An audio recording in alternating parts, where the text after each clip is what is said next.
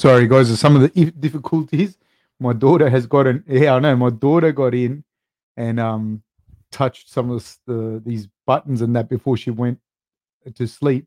So let me know if um you guys can hear me now clearly. If you can hear me clearly, hopefully we're on. Um, we are live says Islam versus Dariush will be the fight they make. Maybe. Ooh, that's a crazy fight, you know. Because after seeing this, after seeing that fight, I don't know that um that Islam necessarily gets past Dariush. Um, Dariush is, I think, Islam's a better wrestler, but Dariush Jiu Jitsu is no joke, and Thiago gave him all he could handle. Like, like he he gave some really really good um like he he had a few really just a sec sorry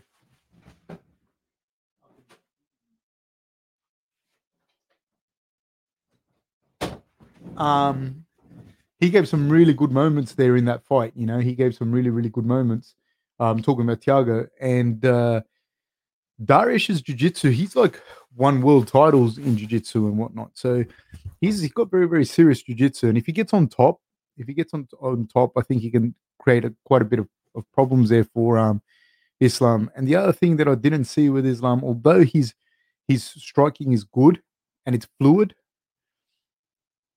i don't know that he's got enough striking to overwhelm someone like dariush that that's uh as um as well as well rounded as he is and as weathered as he is now if you're asking me who's going to win that fight, my pick is Islam.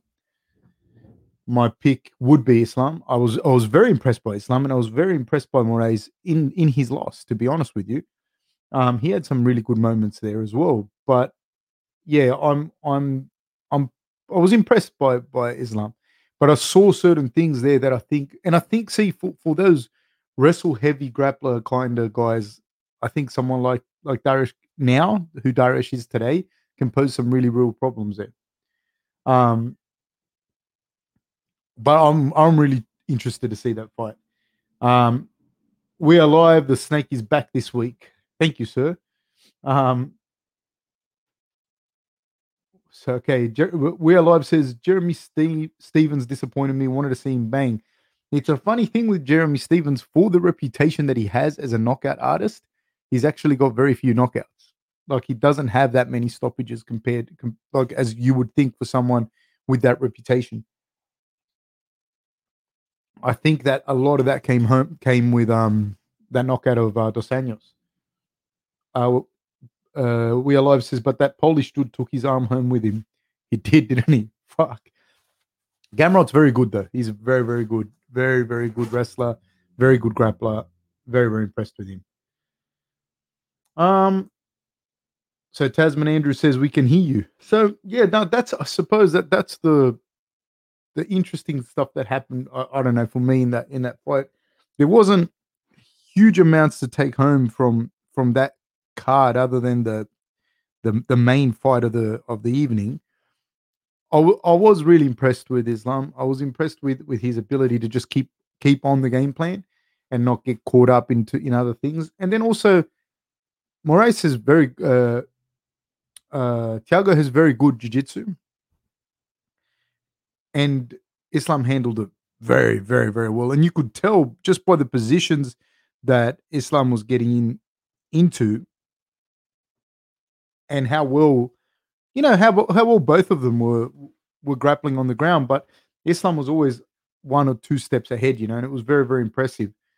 I, I don't know who the, what they who they give next or, or what they're going to do there. I, I don't know. I'm very Mo- uh, Thiago Moises was, in my opinion, in, in my opinion, like he didn't really win any of the exchanges, but he just stayed in there and he, he showed some good levels of technique with, especially he got a takedown on on Islam and whatnot, which wouldn't be easy. But I wasn't like the Drew Dober fight. I guess it kind of gives you an example of where Moises is at because you saw him fight. Um, you saw Islam fight Drew Dober, and he completely ran through Dober. And I think that also set the expectation really, really high for what you thought um, Islam will do. The other one that that interests me as well, the fight that interests me that's coming up is Sandhagen versus uh, Dillashaw. That's a big one that, that interests me, and that's interesting to me. I think because the enigma there is I don't know how um how Dillashaw's coming back. I don't know what he's going to be like. I think he's a little bit older as well, and if he's minus the the performance enhancing drugs plus age, I don't know. Um, normally, under normal circumstances, if it was the Dillashaw that I've seen before and whatnot, I'd probably back Dillashaw in that fight just simply because um, I know I know that people saying like Sandhagen has beat him up in training and whatnot. Training's different. The same thing was said about um, I think they saying that about Cody that he beat up um Dillashaw as well at training and knocked him out or whatever, and it doesn't mean anything. Um, and I see, yeah, I I saw the fight with um Moraes with Marlon Moraes and and Sandhagen. While Sandhagen won that clearly,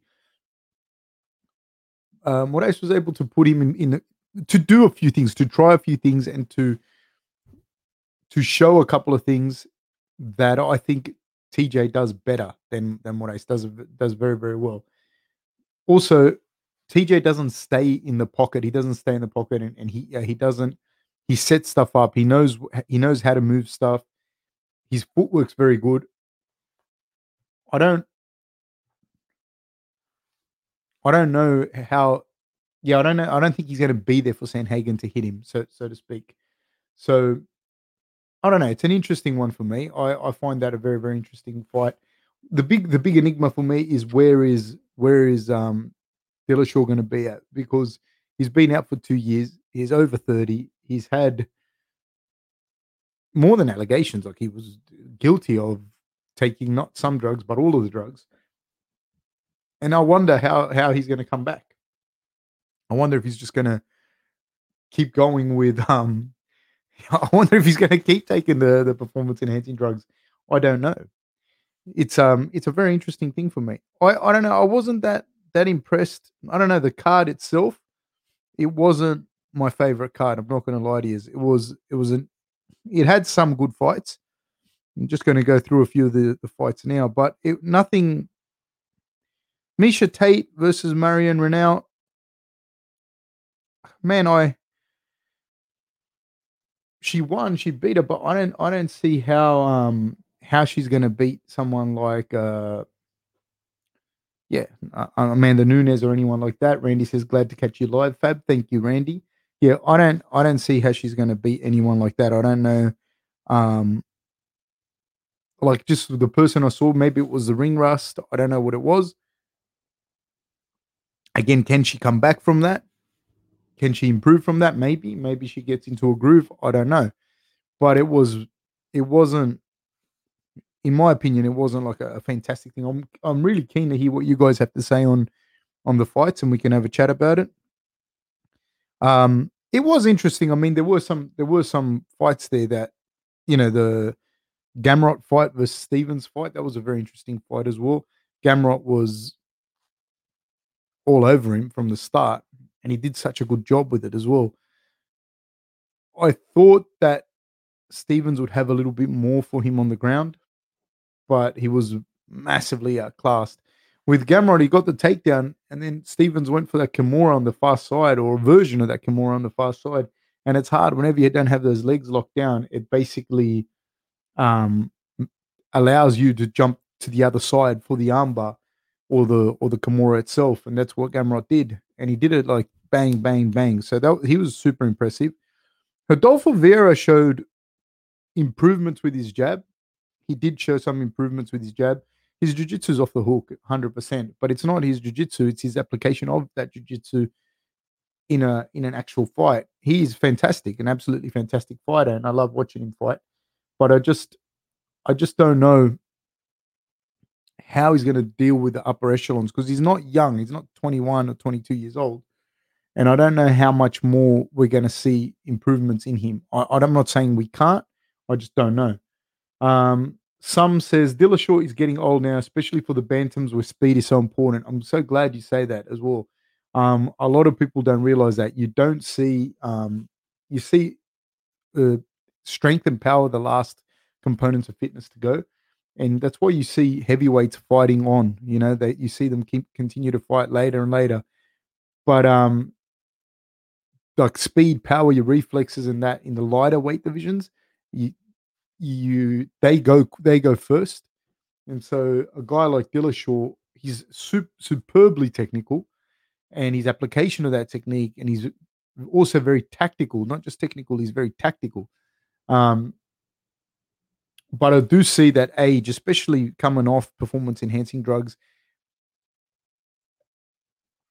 should he even be allowed to fight? I don't know. You know what I mean? I, uh, you know, for spending that that amount of time. But he's, I think he's also had to sit out a couple of years of his peak, which um you probably won't get to see.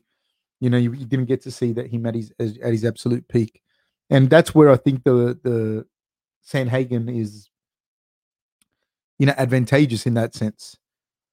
Although he's not a, a spring chicken either, but you know, the the fact that that um Dillashaw is coming off drugs and he's coming off that, I I I don't know. That one's a real enigma to me. What I was saying about Rodolfo Vieira, I liked it. I liked his jab. I liked the way he he'd shown that he'd improved it with his jab. But even you can see it in, in when he, when he gets hit, the the composure. I hope that the composure improves more. Um, because once if if he gets the striking, if he gets his striking and his grappling to be in sync, because he's sort of either striking or grappling. When he's grappling, dude, you don't want that guy on top of you, man. That guy's a monster. He's an absolute monster. Um, but you don't want when he's striking, he's worked on his jab a lot. He's got a good little jab that he's that he's working on but there's still a lot of things there. You can see the composure is not quite there when he gets hit. You can see that he's still a little bit stiff with it, with his with his movement when he's striking. And I, I don't know how that's going to fare with the upper echelons of that division because there are some stone cold killers in that division with very, very good hands and very good takedown defense. So that that one was an interesting one for me. I was impressed with Vieira. I'm always impressed with Vieira. I'm a huge fan of Vieira's. Um, he went in and he did the job and he showed improvements and he showed better pacing and he showed his ability to to still do his job, still get go for the fight to the ground, get the submission and whatnot. But he was much more composed in how he did it. Um, so I was pretty impressed with with Vieira. I thought the Billy Quarantillo fight versus Gabriel Benitez that was that was that was probably I don't know, off the top of my head, probably fight of the night for me. Um, Benitez is tough as they come, but he took so much damage in that fight as well. I don't know what the reports were at the end of it. I don't know if he broke his eye socket or what. Um, but yeah, it was pretty pretty brutal, man. That that fight. Um, Billy Quarantillo showed that he's, you know, he's the real deal, and he's got he's got real skills, and he's got good fight in him, good chin. Benitez showed a fantastic chin in that fight. Um, yeah, so I don't I don't know. I'm not sure. Oliver Ekman says, I am here, Fab, not to fear. Thank God you're here, Oliver. Thank you, my friend. Yeah, so I, I don't know. I don't know um where like you know when when you see other cards and you go, okay, that this is what's next, etc. etc. etc. Etc. With Islam, I, I don't know anymore. Like not anymore, but I don't know exactly where that puts him. I think somebody said Darius. Darius is an interesting fight. Um, Dos Anjos is an interesting fight. Although Dos Anjos doesn't fare the best against wrestlers, you know, he doesn't do that well against some against wrestlers. So I think that Islam beats um, Dos Anjos, you know. Um, I'm, I'm interested to see him fight Darius, to be honest with you. Randy says, How are you today? I'm doing fine, Randy. I'm okay, mate. I'm okay. I um didn't sleep the best last night. My daughter kept m- me and my wife up all night. But um, I am here, and that's what's important. So yeah, I, I, I don't know that. See that fight and the Miesha Tate versus Marion fight. Again, I, I don't know exactly what what that one would do. Oliver Ekman says, Randy, what do you do for work? Nice. what do you do for work, Randy? Um, yeah. So again, I don't, I don't know with a Tate one. I don't know what the what the reception to that fight has been like by the powers that be and whatnot. I don't know if they're saying. I don't know if that's meant to get Miesha up into contendership or whatnot. I, I don't know. I'm I'm not I'm not entirely sold on that. So yeah, I, I don't know. The Dillashaw card, next week's card as well. It doesn't. Nicholas is right. Says I believe Islam said in the post-fight presser that he thinks Dariush is too big a step up for him. I believe Islam said in the post-fight presser that he thinks Dariush is too big a step up for him. Really? Well, that's very interesting, man. That's very very interesting. I um I, I didn't hear him say that. I didn't listen to the press conference. It's interesting that if he if he does have that mentality, if he if he's thinking that, I I wonder, like, you know, he's smart. Then Do you know what I mean? Not because I don't think he can't beat Dariush. I think he's being brought along slowly, and um, you know, the I, I like it. It's a very systematic approach. I think that that you don't want to push him too fast, too early against some of the the upper echelons of that of the competition because I think there are some really good guys at lightweight right now. Um, so I don't know that he's too big of a step. I don't know that he can't handle him, but that's a hard fight for him. You know what I mean? It's a really hard fight, I think. Um, Hanoi Tripper says, Hi Fab, did you talk about Hooker and Islam yet? Um, no, we haven't. Please do. Please discuss it. I I honestly think Hooker's probably one of the worst matchups for for Islam at the moment. Um, I said it before. I think Dan Hooker's got, whilst he lost the fight to Poirier, I think Poirier and him, all right, they could split a few fights. Maybe Poirier beats him more times than than than Dan beats him. But the thing with Dan is he he moves more fluid than um than Poirier.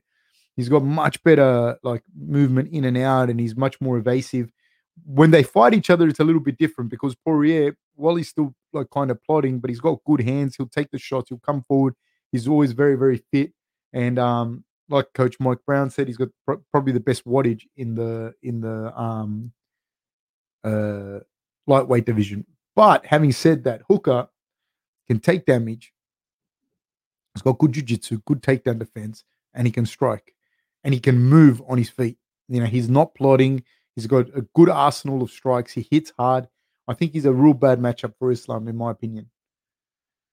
That's me. Please tell me what you guys think. I don't, I don't know. Yeah, I, I I never heard him say anything like that. I, I don't know that he blatantly come out and say it, but yeah. Oliver Ekman says, Fab, do you think the winner of next week's main event gets a title shot at bantamweight?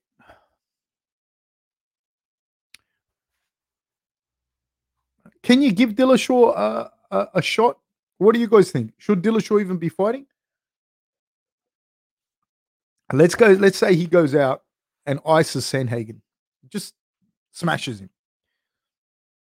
You'd have to think he'd be right up there. I think Sandhagen's number two, you know, and he's going straight into that, you know, into the belly of the beast, so to speak. So,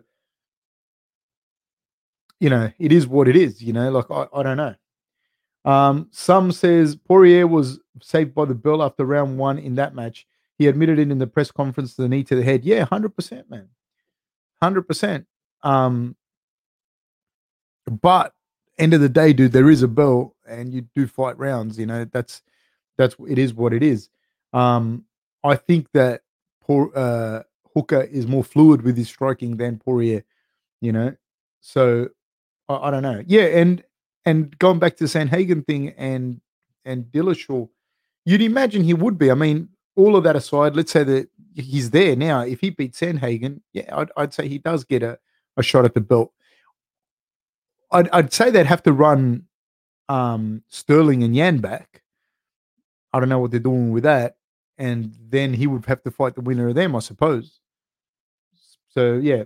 Now, that fight, Poirier and Hooker, I watched it again just the other day and it just seemed like Hooker, you know, the, Hooker had some really, really good moments in that fight, really good moments.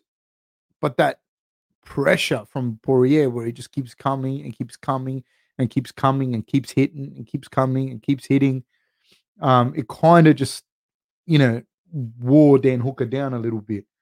You know, um, I think Hooker's. I've always said it, anyways. I think Hooker's a bad matchup for a lot of people in that division. You know, um, every matchup just about that I think of, I think then Hooker's like a bad matchup for him. You know what I mean? Not the matchup you want. Aiden Long TV. How are you, Aiden Long? Aiden Long was a student of mine at Macquarie Fields TAFE, the people's champion. How are you, sir? I think TJ Dillashaw would make a good comeback. Cory is also a very interesting fighter, similar style, awesome clash. I think Dillashaw has really, really, he, man, Dillashaw at his peak, I, I think would be um, Cory. Cory's real tall, man. He's like my height, you know, he's like a meter 80, 5, 5'11, 6 foot, and fights at bantamweight, man. He's, he's a tall guy. He's ex basketball player. He's got good footwork, good athlete. But but Dillashaw, man, when he was at like at his best, his ability to move in and out, switch stances, hit you from different angles. He had so many tools in the tool belt. You know, for a guy that grew up wrestling, a guy grew up wrestling, um, to have that level of striking that he does and the fight IQ that he does is very, very impressive, man. Oliver Ekman says, I think they should have gone back and tested TJ's other fights. If he only took the EPO to get to 125, then maybe give him a shot. I don't know. Man, if you if he didn't take EPO just to get to 125, come on. Come on, Oliver. Come on, mate. And then even then, it doesn't matter. It does not matter. It doesn't matter if you took it for for that or for this or for whatever. You know, it's it's insane, dude. Like you think about you think about people. You got two fighters. You know, all things being equal, you got two fighters here, and one of them. So you got two fighters here. One of them fights the other dude. They have a close fight he wins. He goes like he not only that day does he get the bonus, does he get let's say he let's say he knocks him out. He gets a fifty thousand dollar bonus now at seventy five. He gets an advancement into his career.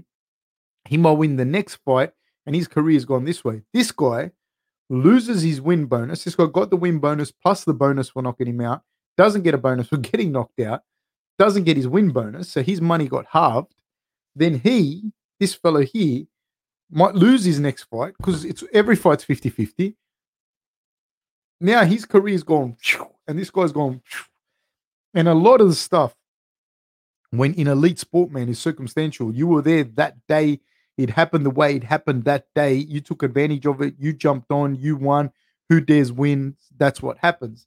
So when you're fighting and you you to for anyone that's in it that knows the game a little bit, if you test positive, dude, and it's like you're testing positive in fighting like that for something that's as fickle as as no holds barred fighting, mate, you shouldn't be allowed to fight, man. You like the difference that you're taking is huge, man. Because it's binary, you know what I mean? It's one or the other. You know, there's only two things, other of course, and a draw, but really you win or you lose. And there's such a massive difference in the UFC for winning or losing. It's not like you're playing basketball and you're going to play 82 games in a season and whether you win or lose or whatever, you're still on your contract. No, you get paid on what you win, on if you win or if you lose. So the penalties don't even come close to that, man. And the rewards are so much bigger if you if you win. Sorry, man, I'm pretty passionate about that because it, it ties back in the fighter pay. What I, what I was going to say just then, um, because with the with the fighter pay, sorry, I'll come back to this. With fighter pay, what people don't realize as well, the pay is so low that it's hard for you to get even even like champions, you know what I mean, or guys heading up to champions. It's hard for you to pay for good coaching, good stuff until you're at a certain level, you know. So you got to hope that people are going to take and and don't don't say to me, oh, you can go to this team or you can go to that team. That doesn't mean that they're the best team for you. You know, you could put a team together of people that you've never heard of that are great. You could go to the Australian Institute of Sport and get the head strength and conditioning guy who's he'll be better than anyone that you'll know of, you know, but you don't know who he is. So what I'm saying is, as a as an athlete, you're trying to put together a team, a good team that fits you and is working for you. You don't, you can't do that if you're getting paid 15 to show, 15 to win. You know what I mean? Like it's very, very, very, very difficult thing to do. Um, so yeah, the fighter pay it's so low, man, that that it's hard for you to even put a team together. It's very, very difficult. And hence why I'm saying, like, when you lose, one guy goes boom, and now he's got more money and he's got more things added to his disposal that he can use, and the other guy's just gone all the way back down.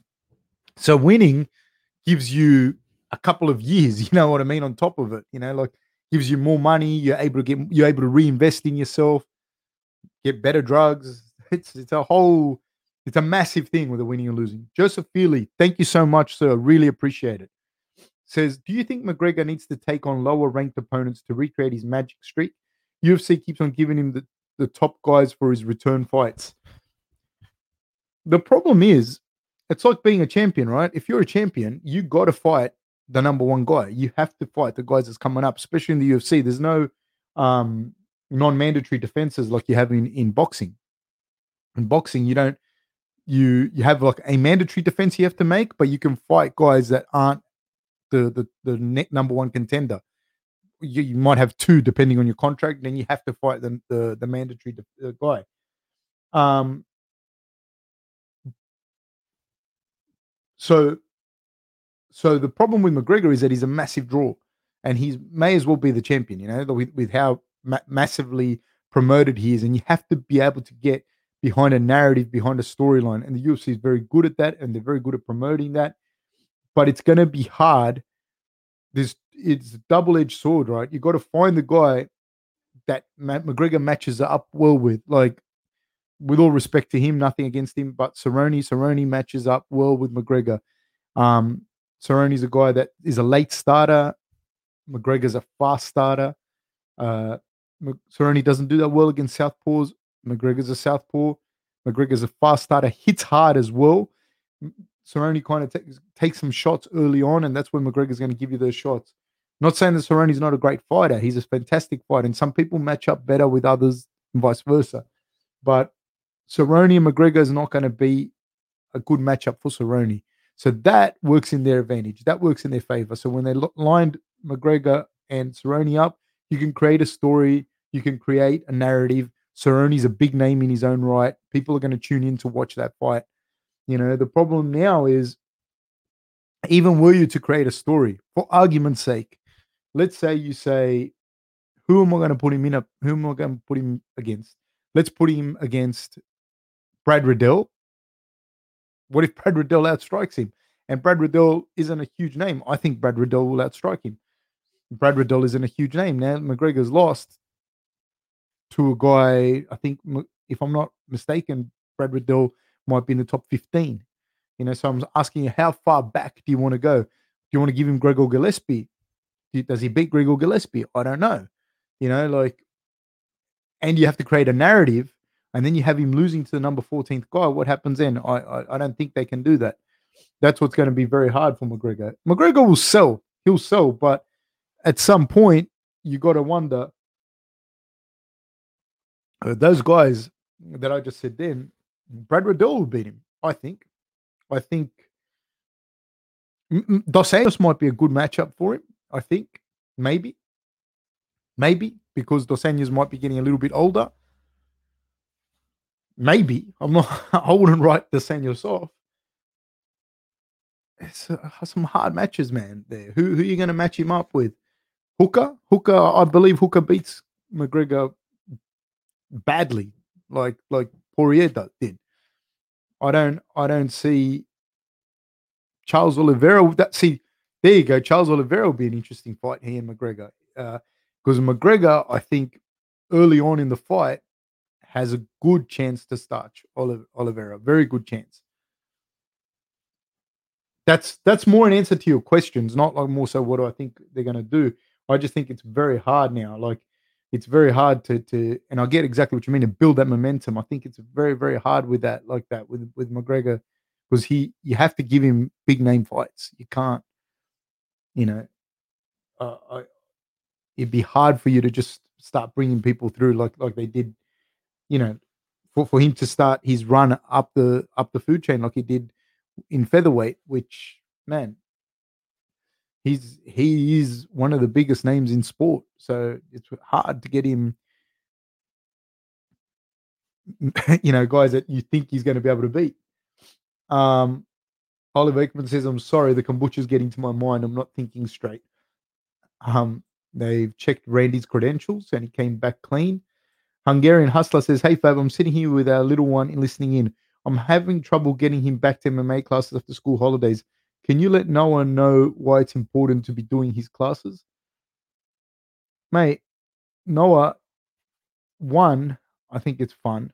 That's a number one thing. You should go somewhere that where it's fun.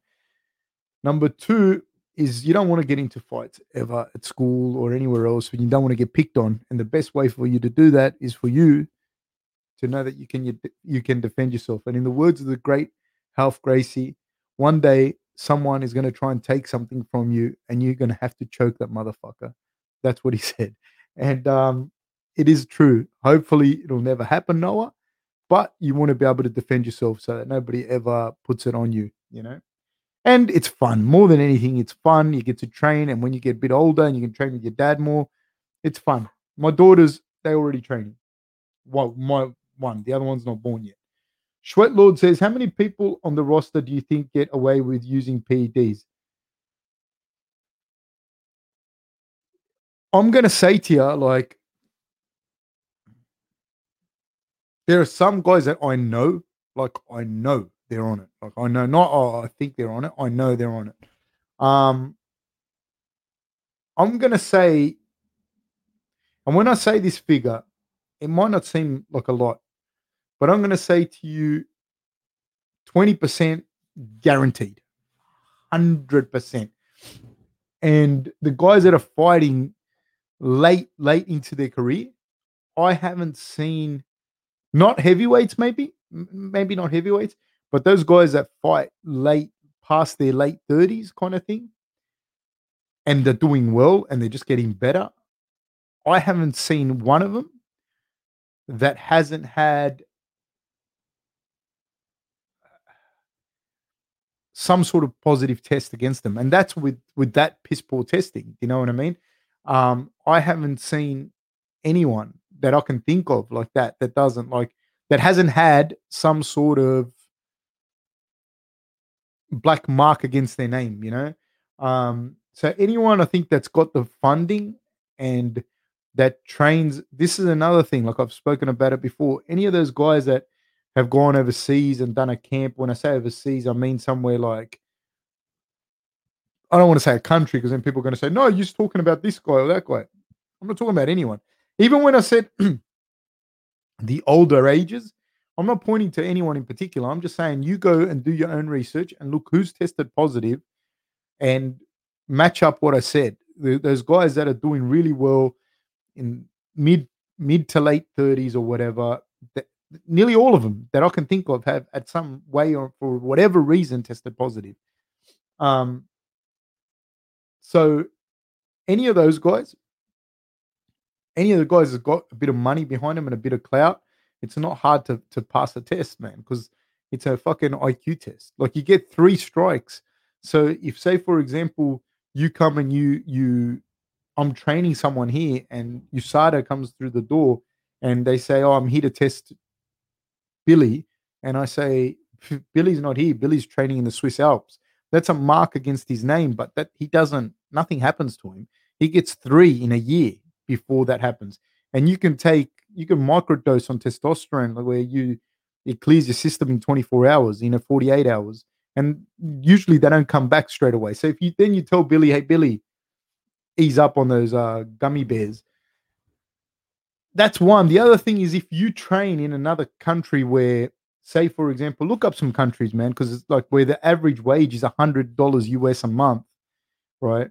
And so you're not you're not getting tra- you're not getting tested by USADA or in Australia ASADA, who who would be in a, like an auspice of USADA. Here, you'd be getting tested by pick, you know, not not being smart. Pick third world country, right? That you're training in, that you've set up your camp in, and their average sum of money a, a month is hundred dollars US. Right? These people that are coming and test you is not USADA. It's not ASADA. It's their testing um, people under like a like an auspice of um of USADA. So you do the math yourself. If you're someone that's taken your whole camp over there, you you can afford to do that. If you really think that you can't sway the testers, it's not it's not hard, man. And you wouldn't even need to. The person would fucking shit themselves anyways. Like you like what some of those guys would be making in the upper echelons of the UFC is an astronomical figure for them. You know what I mean? For that person's coming to test them. So, me just having said everything that I just said then, yeah, I'd say 20% fucking guaranteed. 1000% guaranteed. Um, and that's a huge figure because 50%, Oliver Aikman said 50%, and I agree 50% as well. But 50% is a big number, right? 50%, like I don't know, there's 600, 800 thing, maybe 400 of them, could be, you know, but 20% is huge, you know. And when you're thinking about the 20, when that 20%, I'm also saying the 20% would be top heavy too. It wouldn't be, um, because the guys that just come in that don't know what they're doing, they're going to get caught. They're the ones that get caught. They're the cannon fodder. But it'd be definitely top heavy. The the twenty percent that I'm talking about. I'm not pointing fingers. I'm not saying anyone in particular. I'm not saying the champions are on it. I'm not saying any of that stuff. I'm not saying that champions that train overseas are on it. That's not what I'm saying. I'm just saying that if you were to do it, that is how you would do it. You know, that doesn't mean uh, that people are doing it. Luke says, Is there a way to get a contract that pays 100% regardless of the result with the UFC? No. No. They don't do that. Nicholas Bright says Joseph Feely, technically Nate and Cowboy were tune up fights. Meant to have been, yeah, like what we spoke about that with Cowboy. Oliver Ekman says John Jones used to have one like that. He was getting 500 no matter what. I think it's kind of rare though. Um, yeah, no, no, that's a different contract though. You're talking about John Jones as a champion. He wasn't on that money as a non-champion or whatnot. Their contracts are a little bit different if you've been a champion and now you're not a champion anymore, your contracts are a little bit different. You can there's different stipulations in that. But when I think the questions being asked is by Luke, is there a contract that pays 100% regardless of the result? That is not for the mainstream. Like you're talking about, there'd be guy, there'd be a handful of guys that were ex champions that would have certain uh, contracts like that, depending on how much they draw and whatnot.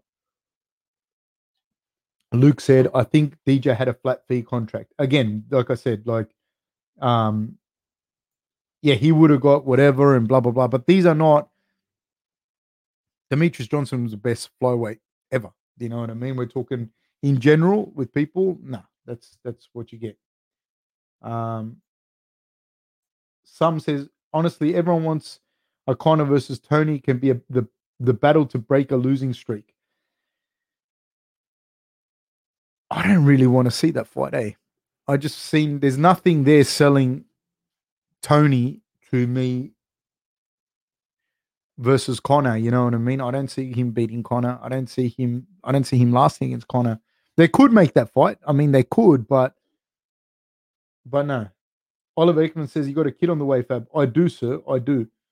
Joseph Feely says McGregor only has one win at lightweight. It looked like Poirier could eat his punches much better at lightweight than featherweight. If Conor wants to be the champ again, maybe a drop down to featherweight. I doubt he would cut though. I don't think Conor will see featherweight ever in his life again. I don't think he can make the cut anymore. Um, and some says Volk would ground and pound him into oblivion. I agree that Volkanovski would beat him. What I disagree with is that it'd have to be through ground and pound. Like Volkanovski at featherweight would give a lot of problems to to McGregor. He's a guy that He's very smart. He understands the striking game really, really well.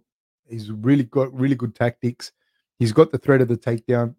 I don't, I don't know that that's the way that it would necessarily go versus him and McGregor because Volkanovski hits hard too. You know what I mean? So he's smart, man, and he's got a good team behind him. So I, I think it wouldn't be easy, you know. Nowadays as well, man. Now you got Max Holloway there as well. Max Holloway's not even the champion at featherweight. Um, I don't think that McGregor in a five round fight beats Max Holloway today. Look who Max Holloway is now. I don't think he beats him. I just don't see him beating him. You know, not not not now, not in five rounds. In three rounds, I, I pick McGregor versus Holloway to be honest with you, because I see him being able to crack Holloway, you know, in the first couple of rounds, enough to win one or two rounds, you know, um, and hurt him not necessarily put Max away because Max got a granite chin. But Max's distance, his knowledge of distance now versus the first time he fought McGregor is completely different. Um, and how active he's been, I, I don't know. That's what I'm saying. Like in a three round fight, I can see McGregor maybe dropping him or or or hurting him or getting the better of some of the exchanges and winning maybe two rounds of the three. In a five round fight, no, I don't. No way. I just see Max slowly and gradually just plowing putting the volume on. One foot out the door says, screw the Tony Ferguson or RDA fight. You're talking about McGregor, right? Um, yeah, I, I, I, I agree with you, man. I don't, I don't really, yeah. Um, I'm not sure one foot out the door what you mean. Um, okay. Sweatlord says Gordon Ryan talked about his possible transition to MMA. I personally think he wouldn't make a big splash, especially with UFC heavyweights, but he's only 25. What are your thoughts? I don't know, man. I don't know if he fights at, I don't know if he'll fight at heavyweight. I don't know what weight he'll fight at. Um, it's he, I mean, he would, he, you look at Garry Tonon, Garry Tonon's doing really well. Gordon Ryan has made a lot of money doing jiu-jitsu. So he's got access and he's got access to the best coaches. Best coaches, I mean, that's a subjective term, but they're definitely up there. Um, I think he's got a fantastic team of people around him, and he's got all the money to be able to bring in and train with whoever he wants as well. So, and no one is going to be able to deal with him on the ground. So I don't know. I, I really don't know. Uh, Giga versus Barbosa is going to deliver. Yes, sir. Yes, it is. Herbert before says, also, what's your favorite weight class to watch in UFC currently? Big love, my man. Right back at you, sir. Thank you so much. What's my favorite weight class to watch right now is a bantamweights, man. I, I'm I'm really enjoying the bantamweights. I'm a huge fan of Peter Yan. I really, really like watching that guy fight. I love his style. I love his boxing. I love the way that he um that he incorporates takedowns as an offensive weapon to keep people from taking him down. You know, it's not something that you see a lot of people do. Uh, so he wants to keep the fight standing, and you know he takes people down. You know, he like he did that to to Sterling. He did that to Sterling a bunch of times. He didn't want to go to the ground with Sterling but he still did a lot of outer reap trips, a lot of very, very smart, man, because it tires you down as well. You know, tires the other guy down because you think every time that Sterling would shoot and he'd get stuffed or he'd get stopped or it wouldn't work out, that taxes him. Every time that um, Peter Yan drops him and he has to get up, that taxes him. You know, not not a massive amount, but enough and tactically makes you stop and makes you start pausing and he wants you to pause so that so that you can't take him down and he can get his striking off and now you're not just watching oh when can i get in and strike he's not being passive with it he's being aggressive and he's not being he's being proactive and not reactive. So he's defending the takedowns by doing takedowns. So i love watching that guy fight man. I i really really do. Um the other guy that's to watch is imavov that guy middleweight, he's um he lost the decision to to Phil Hawes, but I feel that that had he have done a few different things, he he, he could have given Phil Hawes more trouble than what he did. He's going to be a very interesting fight this weekend versus Ian Heinisch. I don't know who wins that fight. I really don't. That one, again, not disrespecting people or anything, but they're the, the two fights that I want to see this weekend.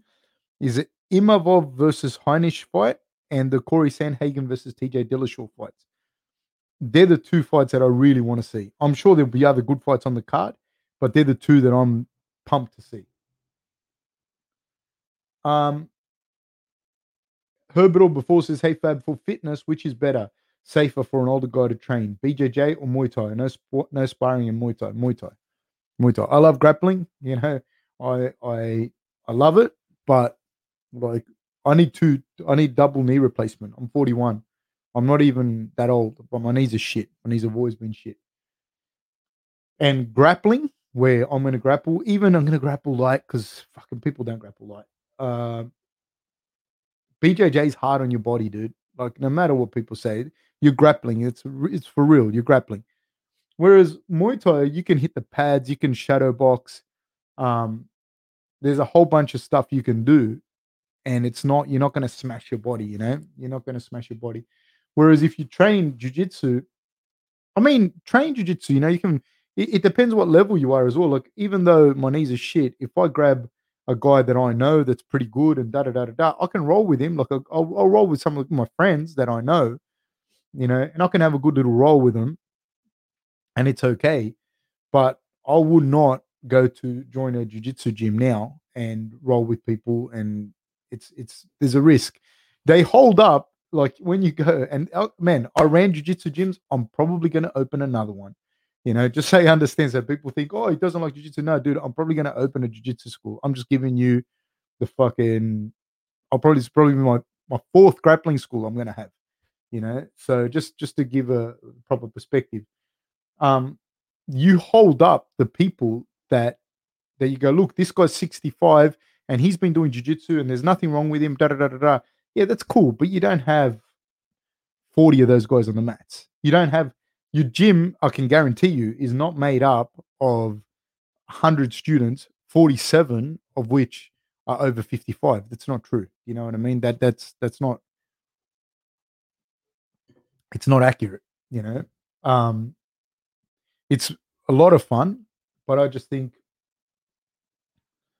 it's there's contact, person to person contact, and that makes it really hard, you know that makes it really hard. People can roll on you, twist your fingers back. It's full fucking contact jujitsu. Whereas Muay Thai, if you're not sparring, dude, and you're just hitting the pads and the bags, there's no fucking contact. So that one's the safest one for that reason. Uh, Herbert before says, also, what's your favorite weight class to watch in UFC currently? Big love, my man. I answered that one. One foot at the door says, Islam next fight. Um, Islam versus Daniel Beneil Dariush or Hooker, it looks weak for him to call out Tony while avoiding Beneil.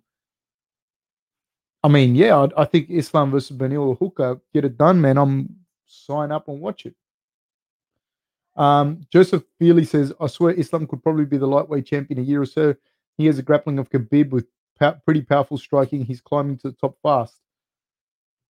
Yeah, but right now, dude, there's a murderer's row there at lightweight. I think it's a tough one. I, again, I'm not, I don't have shares in the Dan Hooker company or anything like that, but I just think that he's one of those guys that like he's he just he hasn't he you know he's always the bridesmaid never the bride kind of thing. He he's he's as good as the champion you know what i mean? Like he's he's a fucking hard day up for anybody there in that lightweight division, and he's not ranked in the top three or four. You know, I think he might be ranked four or five or something, something like that. I don't know. You know, so fucking hard, hard gauntlet you got to run through there. So I think Islam, yeah, potentially he could be, but it's a it's a tough, tough time. Um, yeah, I, I don't know, I don't know. Um, okay. Herbert before says first question was best and also safest for fitness for an older guy, BJJ or Muay Thai. No sparring for the Muay Thai. I answered that one. Fab, without prying too much into your injuries, what advice would you go back and give 16 year old safe self to stay safe and train lots in your older age? I wouldn't have been able to stop my my knees thing, like because my shin doesn't sit on the articulating surfaces of the femur. So that's that's what it is. It like not uh, never has, you know. And as I gotten older, like when I was younger, it, it, you, man, hubris of youth, you survive, it's all good. Um, and as you get older, though, all the injuries start to happen and the wear and tear, and you know, I'm still, man. If you, if I had to roll, like if you, if you tried to take my kebab off me or something, and I'm walking down the street, it's going to be fucking on, and I'm going to be able to still roll. You know, I can still roll. Like if I had to run, I could. Um, if I had to roll, I could, but it's not good anymore. Money, like it's it's things. So it's, it, I'm just looking after myself, and it, it kind of answers is an answer to the next one. Is what would I do? It's kind of what I'm doing now. Just um, I was always always pretty strong, so I did weights and all of that. So the joints and that was strong. But what I didn't do enough of, and I wish I did, was stretch. And the advice that I would give to anyone, anyone, anyone, anyone, anyone, anyone, anyone is stretch and look after your knees. Um, what I didn't do enough of is stretching. And that's what I'd say to everyone like stretch as much as you can. Put a systematic approach into your weekly schedule where you can stretch. Stretching and doing uh, mindfulness. I wish that I'd understood that more as a as a young man, and I didn't until much later in my life like proper understood what that was, you know. Um, and I still haven't proper proper understood it, but I'm I'm in a much better level of understanding of it right now. And so they're the two things that that I would that I would say to my younger self. One foot at the door says, gonna be 40 next year, fathering these millennials daily. It's embarrassing how soft these young guys are. I think every single generation says that though, man, about them. Um, one foot out the door says, was shocked Chandler dropped him shortly before he landed a real hard kick on his calf. Um, man, Hooker did a great job in that fight. Like people as well. Man, he did a good job. People just like to shit on people. Hooker did a good job. He landed that calf kick, but the other guy's not a fucking punching bag, man. That's why people go, oh, but then he got knocked out. Well, fuck, man. Like he's fighting a guy. Chandler's not a pussy. Um, and I'm not saying you you said any of that. I'm just saying like Hooker landed that kick and the way that Chandler was setting up that left hook, mate, that was money. He he set it up so well, man, so well. He dropped Charles as well. Like that fight could have gone either way, you know, with Charles as well. Um,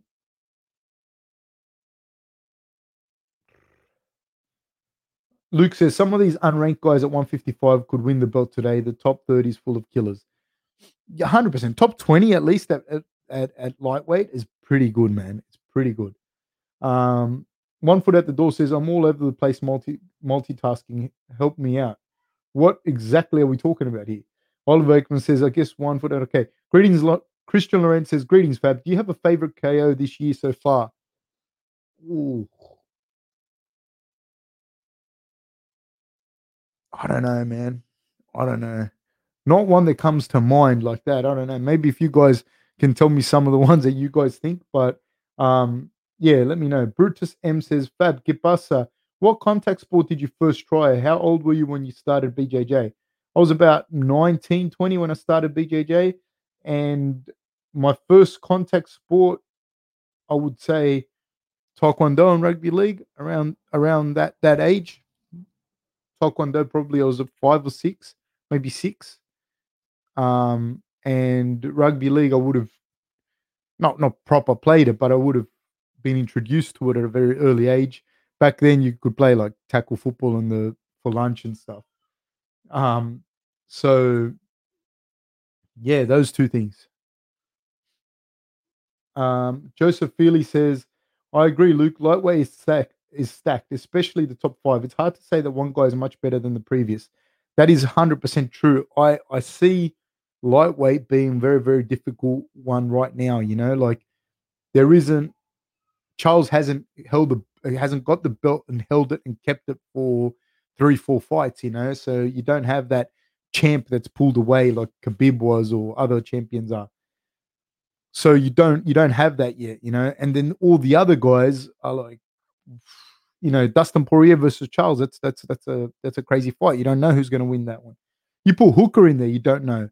Um, but then, dude, this is what's crazy. You get you you you get Gregor Gillespie and you bring him up, and he's a tough fight for any of them. uh, Dos Anjos, Islam, Brad Riddell. Fuck, you get some good guys there, man. Um, Salah says, Fab, who would you favor between Riddell versus Hooker? Obviously, that fight will never happen, but curious to hear your thoughts. I'd have to favor Hooker because Brad Riddell, and I'm a massive fan. This is not so, and he only lives in New Zealand, so don't go fucking say that I said something and then he catches me out and beats a fuck out of me. So that's not what I'm saying. But for how great his striking is, you know, he's gone to decisions with Cedric, uh, with the Immortal, with um, knocked out Wayne Parr, like you know. But for all of that, for all of his striking, he doesn't have a lot of knockouts in on his resume, especially in MMA. And Hooker is very durable. And Brad Riddell, his his takedown defense is very good, etc. But I just see Hooker as being more experienced, you know, in in MMA, more experienced at the top end, and I think he could give Brad Riddell some serious, serious headaches. You know, it, that even in the striking. But I think overall in MMA, like I think um, Hooker will want it, will want to take it to the ground, will want to get it to the ground, and he'll start to create more problems for Riddell there. So if the two in a fantasy matchup like that were to happen, I would say Hooker today. Today, right? They fight in two years. I don't know. You know, I don't know. In two years, you don't know where Brad Riddell's MMA will be at. It looks pretty fucking good right now. One foot out the door says, Why gambling on MMA psychotic? Absolutely, sir. Guys, if you haven't already, please hit the like and subscribe and hit the notification bell. Um, so please do that for me, guys, because that helps immensely. I'm just going to put something up. Sorry, just a second, guys. Um, the Jiri KO over Reyes was, yeah, man. B. Johnson, I have to agree with you. That was a crazy KO. That was crazy, man. That was a crazy fight. Um, see, Jiri's got a thing, man. He's got something that that like there's a thing with him, you know, like an aura, like that he's bringing forward. Um, Sandhagen's flying knee of Frankie Edgar, another massive one. Uh, 2021 has been a wild year in general, says Christian Laurent. I agree with you, my friend. Christian Laurent says, Of course, I'll never forget your reaction when Francis slept Stipe. That was a bad one as well. Oliver Ekman says, Christian Laurent, did you see his reaction to the Conor leg break? man, that was that was bad, man. That was Dustin Poirier knocking out Conor. Dustin Poirier knocking out Conor. I don't know if that was 2021 though. Um, we are live says Riddell is too small. He's not. He's not that small, dude. I've seen him a few times in real life. He's just got a different build, man. He's just like a little kind of nuggety, kind of nugget, kind of put together little guy. He's not like. Whereas Hooker's like long. Hooker's like my, my size. You know, he's got long arms and he's tall, but um, Riddell's like a short, nuggety kind of dude. Christian Laurent says all the reactions are amazing. We'll need a side by side compilation one day.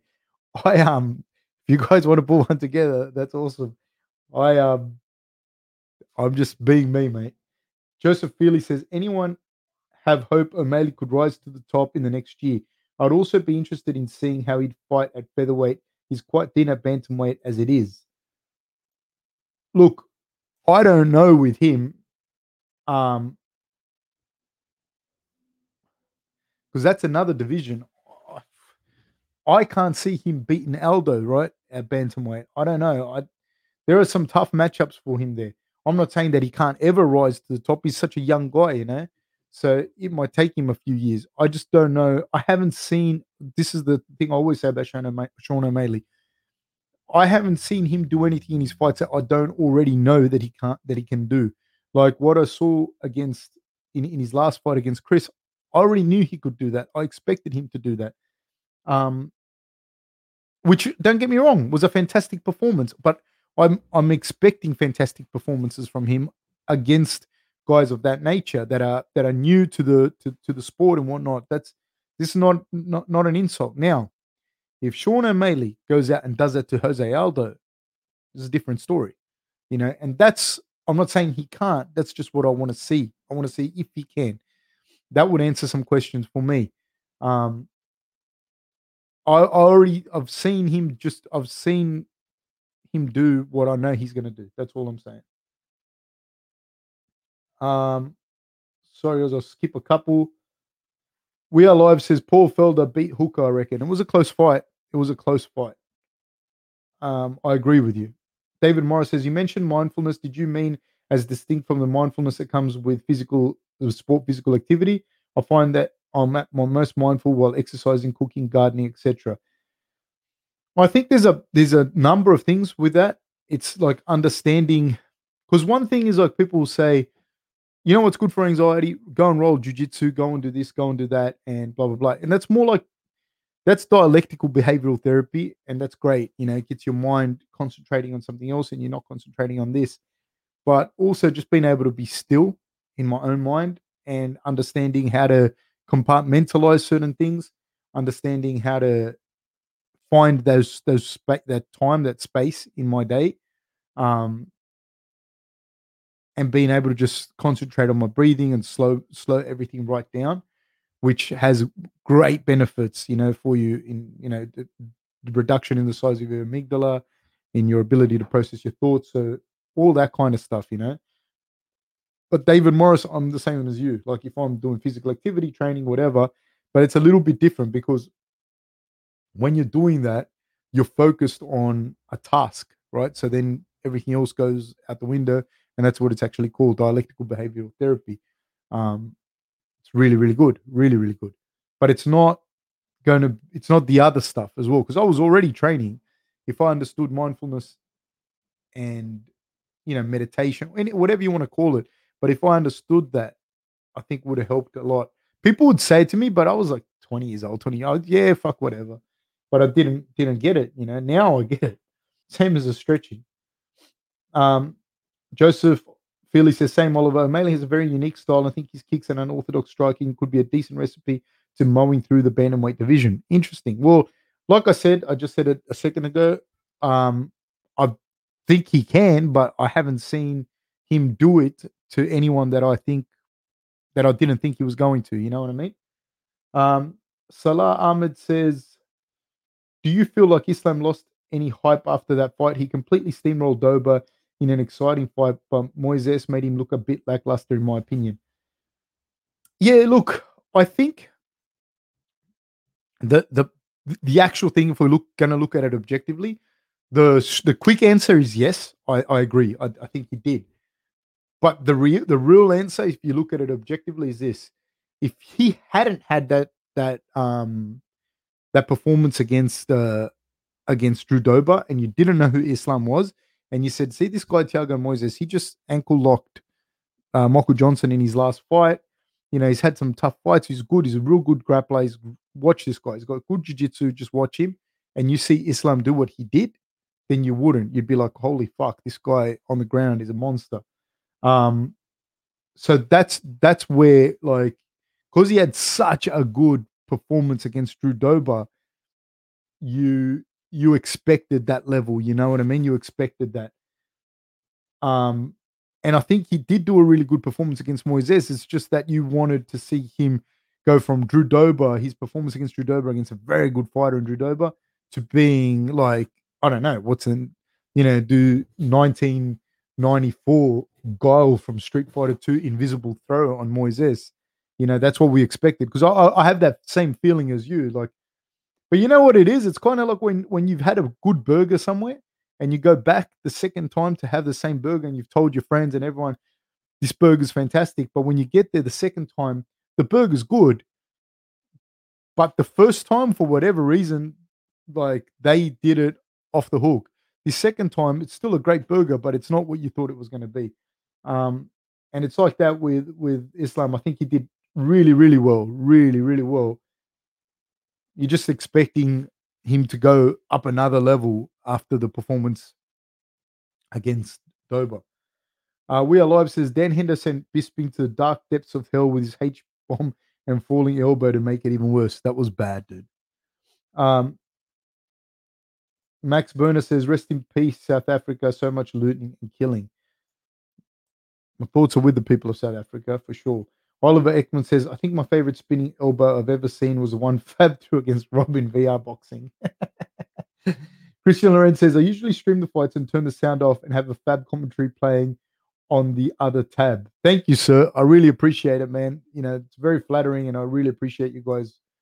You know, Oliver Ekman says that should be law at Christian Laurent. Luke says Masvidal KO of Till is one that I've always found really brutal.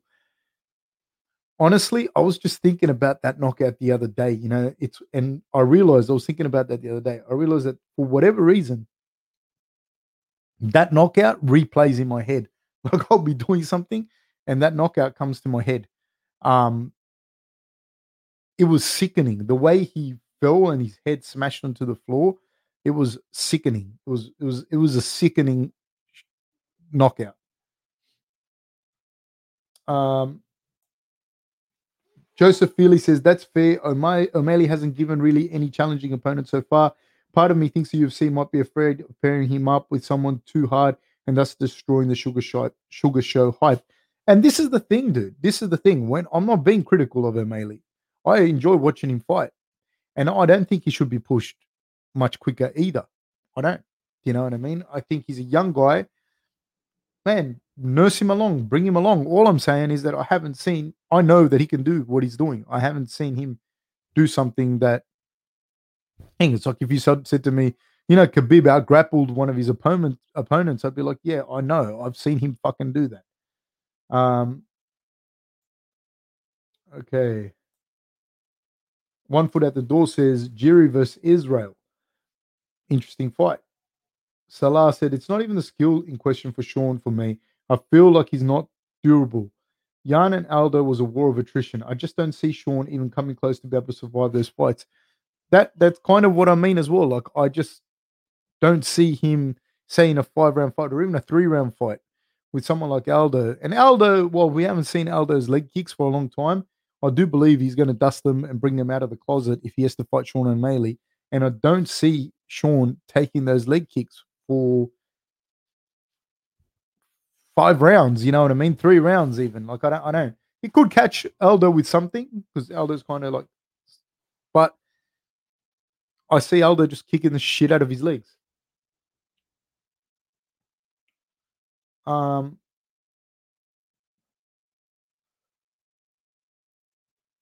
okay. Sorry, guys, I'm just going to skip a couple. Fab, did you like Pride fights, and would those rules be better for the UFC? I did like Pride, and I like Pride. I liked Pride more back in the day. Back in the day, you know, not necessarily now. Um, well, obviously there's no Pride now, but I'm saying like the the sport has evolved beyond what Pride was and what UFC was back in the day. You know, um, they've both evolved completely past it, and there's no Pride now at the moment to to think the closest you have now to Pride was probably One FC, but they're nowhere near what Pride was back in the day. Um, do I like those rules? I like elbows on the ground. I really do like the elbows on the ground.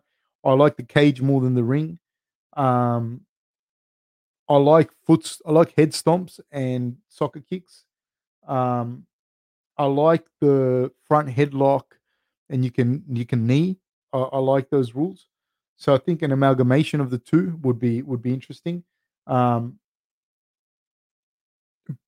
the the problem with stomps, I think, for the UFC is you get your head caught against the cage, and somebody stomps you in that kind of right angle there.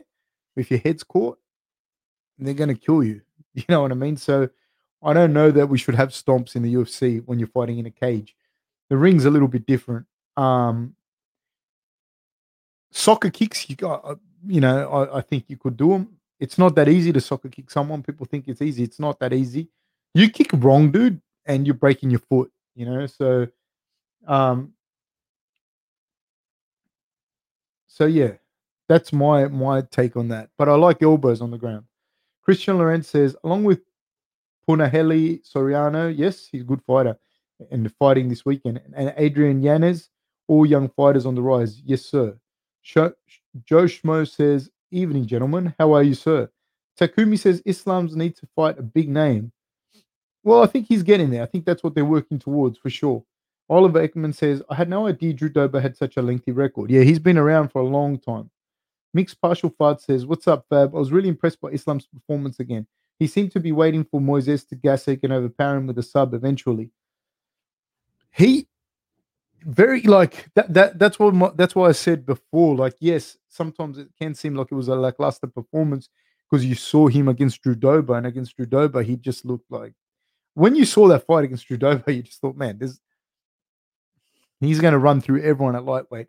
Whereas Moises gave him some different questions, you know, to give different looks, and he dealt with them really, really well. And one of the things, and I said it while we were watching the fight, tactically, man, he just stayed in the zone. He just kept doing what he knew was going to work, you know, and what was working. He didn't lose his shit. He didn't, you know, he didn't force anything. He didn't force anything. If Moises put him up against the wall, he he didn't spaz out. He's all right, I'm up against the wall, doesn't matter, da da da da da. And he just kept doing it. I was really, really impressed. So I agree with you, mixed partial parts. Um, one foot at the door says Dagestani handcuffs ain't no joke. No, sir, they are not. Uh, Doug Smith says everyone's saying Islam isn't Khabib, but I really like how Islam is extremely patient and calculated. They're very different fighters, dude. They're very, very different fighters. Like their tactics are the same. You know what I mean? They want you. They want to eventually get you on the ground and beat you on the ground. How they do that is different. How what they do once they get you on the ground is different. You know, um, Islam is very like he'll hunt submissions. He'll hunt submissions. He'll risk a little bit of a position for it. Um, he's very positionally orientated though. He wants those mounts. He wants to take the back. You know, whereas Khabib's is much more. And again, when I'm saying this, I'm not, I'm not calling Khabib not technical. Okay, I'm not saying that. I'm just saying Khabib is more meat and potatoes in his approach. In that he's going to come forward, he's going to throw a bomb, and then he's going to shoot. You know, whereas Islam's going to have a, you know, an in, an exchange of striking with you, and then he's going to shoot. And Khabib's going to come forward, he's going to throw bombs, then he's going to take you down. When he takes you down, he's going to tie you up, your legs, then your arms, and then he's going to keep doing this until you're tired and you can no longer defend his ground and pound. And then he's going to smash you. And if he can't smash you, he's going to smash you some more. And then he might go for a Kimura or a submission of that nature. But generally, he's just going to do that. And it's really, really, it's those techniques with high pressure. Whereas Islam is looking for different positions, different submissions, and you're getting tired defending him, you know. And wherever the fight goes, he's comfortable in going with you. He's not really forcing it. So it's a really, really interesting guy to watch. Both of them watching them together and that they train together is even more interesting to watch. Shevchenko versus I. Shevchenko should have gone to jail for that. Um, I'm skipping a few. We are live says Miesha Tate's comeback ain't gonna end well. I don't think she's ready for a Nunes or the upper echelons. You know, Christian Lorenz says the flying knee to Askren's face by Masvidal is legendary and is engraved in my memory. That was a bad knockout. Along with the follow-up shots, possibly the greatest KO in the modern era. it was a bad KO, dude. It was that was brutal. That was absolutely brutal. Um. Okay. Islam versus Rob. Are you talking about Robert Whitaker? Islam versus Robert Whitaker. Islam's a lightweight. Rob's a, a, middleweight that could fight comfortably at light heavyweight. It would it would be ugly. Would have been nice. Says, do you think a 165 division should exist, and who'd hold that belt if it existed now? The problem is, right, MMA still still relatively new, right? You don't you still see some divisions, something happens here or there, like, and then you'll have two or three guys that just run away with the division. Middleweight's a good example of this. It was heavy at one stage. You had all at once, you had Romero, Jacare, and these guys were in their prime or close to their prime, right? You had Romero, Jacare, Rockhold, Weidman, um, Natal. You had Uriah Hall. Brunson was there. Brunson's still there. You had Rob coming up. You had Gastelum coming up. Israel wasn't even there yet. Um, Tim Kennedy, Michael Bisping. You had all of these guys. And then just overnight, it got old, you know? And now you have two guys, Rob and Israel, and they've run away from the competition. No disrespect to the competition. I'm not saying that the competition can't come back. I'm not saying that um, it's a foregone conclusion if Rob or Israel fights these guys that it's they, they're going to win. That's not what I'm saying. But technically, on paper, those two guys have run run off with the division. Um, and you still see that in MMA. You know, you still see that, and you still see that happen across a few divisions. So I think they're not we're not at a stage where if you if you have a 165 so it's between 155 and 170 i think we're still at a stage where you, you you're gonna like you're kind of thinning out two two of those divisions you know so it could be anyone from those those two divisions could could win it you know what i mean so i don't i don't know that i i think yes the more weight divisions the better you know and there's guys that would do really well in the 180. You know what I mean? 180 division or, or thereabouts. But I, I, I don't know that we we have like the depth yet to to have strong competition at that at that level. You know, you don't want to.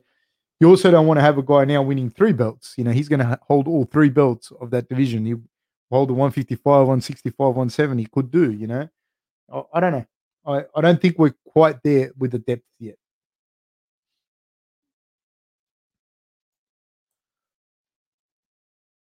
Uh, Oliver Ekman says, I think Usman will hold that belt. Would have been nice. Marshall Part says, for some reason, Cain JDS one is burned in my mind when JDS knocked him out in 69 seconds. Yes, I remember that to become world champion. JDS's run to the title was arguably the best, but unfortunately, he lost it in two fights. That was a crazy time. I agree with you, man. Um, one foot at the door says knees to the head on grounded opponents would alleviate those who play the game. It would. it would. Um, Luke says, in my opinion, up kicks to an opponent on their knees should be allowed. I agree. Um, Jason Correa says Shogun had some iconic wins in Pride with soccer kicks. They were insane. Shogun's soccer kicks were fucking crazy, dude. Um, Joseph Feely says, any thoughts on Adesanya dabbling more in light heavyweight, or is he going to just stick to middleweight for good? I, I don't know. I think Adesanya is very good. Uh, he could fight at light heavyweight easily. The thing, just a sec.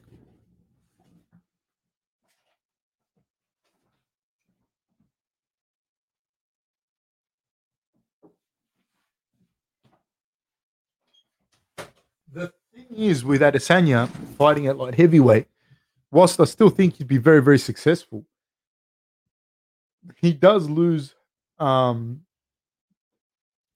he does lose some of the mechanical advantages that he has at middleweight. It's not that he can't win. It's not that he can't, you know, get better with it or whatever. But it's um, he does have a mechanical advantage at, at middleweight, and it's very very clear. Very very strong guy as well. Like people talk about it. I'm sick of always having this stupid conversation, but people think he's a small middleweight. He's not a small middleweight. He only walks around 91 kilos, 92 kilos. Maybe. Have you seen him at that weight though? He's fucking skeleton, skin, and muscle. That's what he is. So it's not just how heavy do you walk around at or how heavy do you get back at. Look at his body composition. The guy is walks around 93 kilos, 94 kilos, and he's shredded, lean, athletic, you know. Um, so he's got a lot of mechanical advantages at middleweight. That at like say for example, um, Reyes, Jiri, um, Yan, all those guys at at um middleweight and I mean at light heavyweight, sorry, have the same mechanics. Like you know, they're all tall, they're all long, they all got reach. You know, so he loses a lot of that. He loses a lot of that mechanical advantage. Doesn't mean that he can't win. Doesn't mean that he can't make adjustments. It doesn't mean that. It just doesn't have the same uh, advantages there. We Are Live says Islam was playing with his food and enjoying the airtime on ESPN. I didn't see it. Oh, one foot at the door says Renzo Henzo up kicking Oleg into next week. I remember that one. Oliver Aikman says Cain Velasquez versus Antonio Silva one was brutal, bloody one round fight. Yes, sir. Mixed partial fight says Fab, would you like to see Islam fight beat next? It depends, dude, because I think they're bringing Islam up slowly. You know what I mean? I don't. I don't think they're trying to get him to fight. If they really wanted to push him, they'd be pushing him to fight. You know, for you know, uh, in the way before this, because he's got like eight fights in a row that he's won. Um, I'd like to see him fight Hooker or Brad Riddell. That'd be an interesting fight, or Gregor Gillespie. One of those three guys. Gregor Gillespie would be a real interesting fight, though. Or Brad Brad Riddell would be interesting as well because Brad Riddell um, would have the better striking. I'd be interested to see how that goes the grappling with Gregor Gillespie, and I don't think he'd have it all his way. I don't think he'd have it all his way. Islam against Gregor, um, and Hooker is a big test, man. Hooker is a big test, and a big name for those that know. You know what I mean? He might not have all the followers that the other guys do, but he's a big fucking name. As in, like, if you're a fighter and you're in that division, you know who Dan Hooker is. Um, Salah says, I find it interesting how Khabib is a double leg, single leg kind of guy, whereas Islam prefers trips and sweeps from the clinch. Well, Khabib, in fairness, is is a kind of like more nuggety guy than um than Islam, you know. So I think that that's where those single legs, double legs, lifts are going to be easier for for someone like of Khabib's build. Um. Okay. We are live says Whitaker needs you, Fab, to help him cut to 155 pounds. You should. You should just cut off one of his arms and a leg. Um. Okay. Luke says I think the idea of a 165 pound division also means that 170 would become 175 yeah, still like it. If then that becomes 175, then that changes things as well. What happens with the 185? Do you leave that there? Um, do you add other divisions? I don't know. I really don't know. I don't. I don't know that. Um, like I said, do we have enough fighters to split it? Maybe we do. I, I don't know. Um, Brutus says, Fab, when you were a lower belt in BJJ, how often were you submitting higher belts? And do you recall the first time you submitted a brown or a black belt? Well, whatever happens on the mat stays on the mat. That's for sure. Um,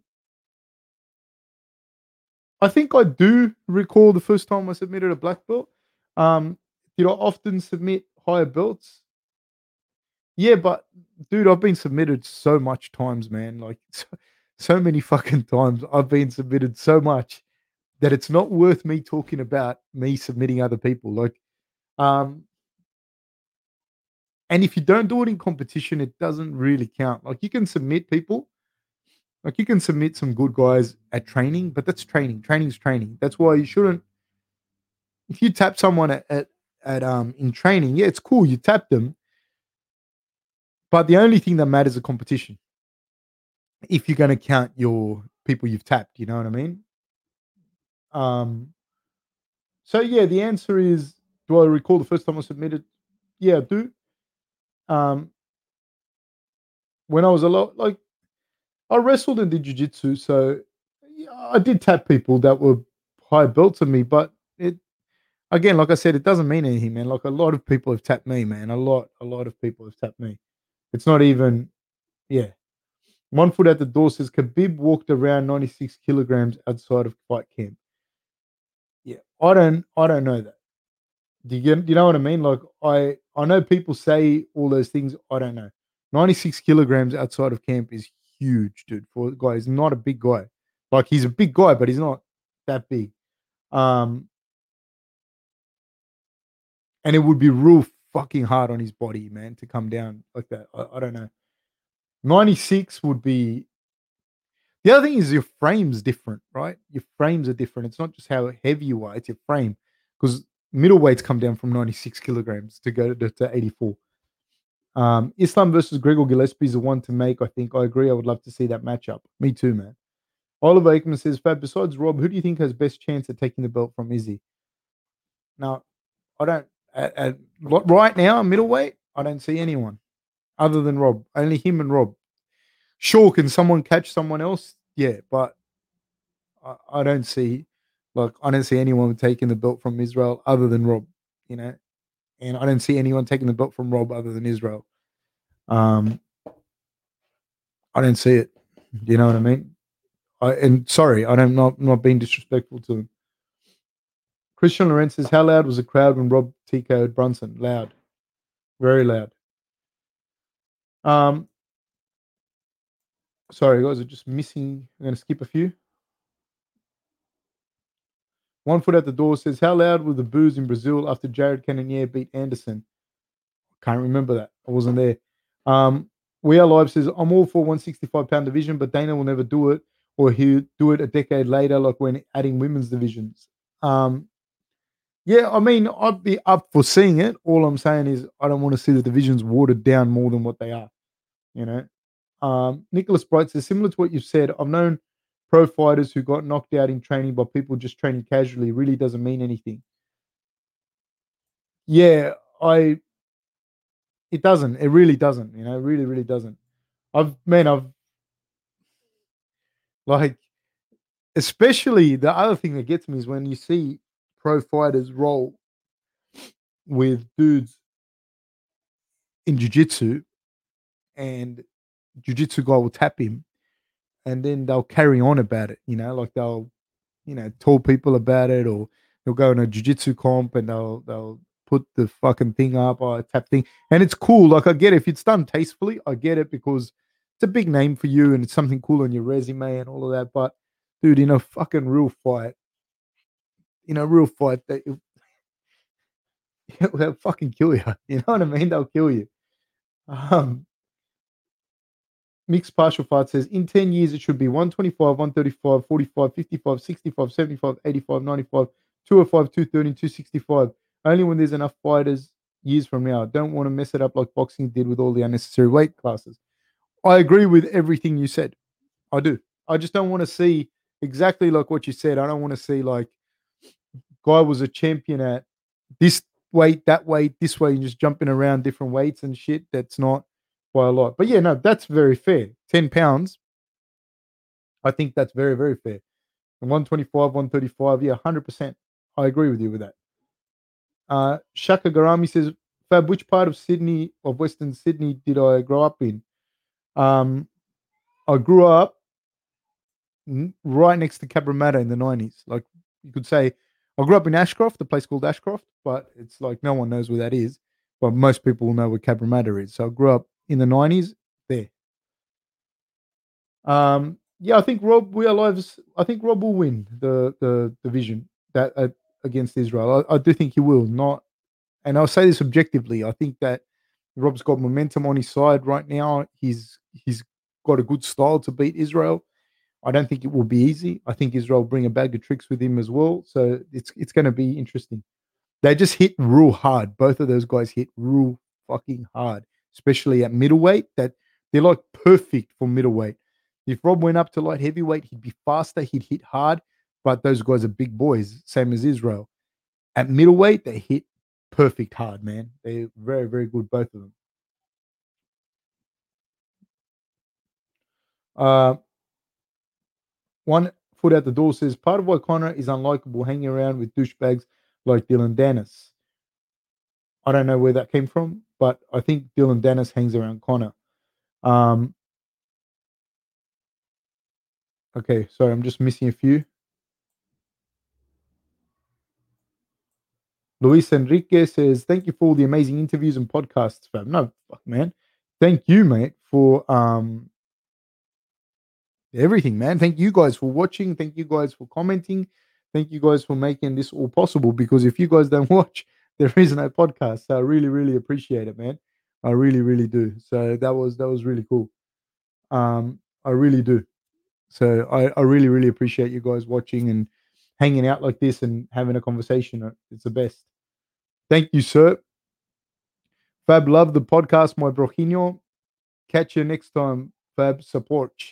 Thank you, my friend.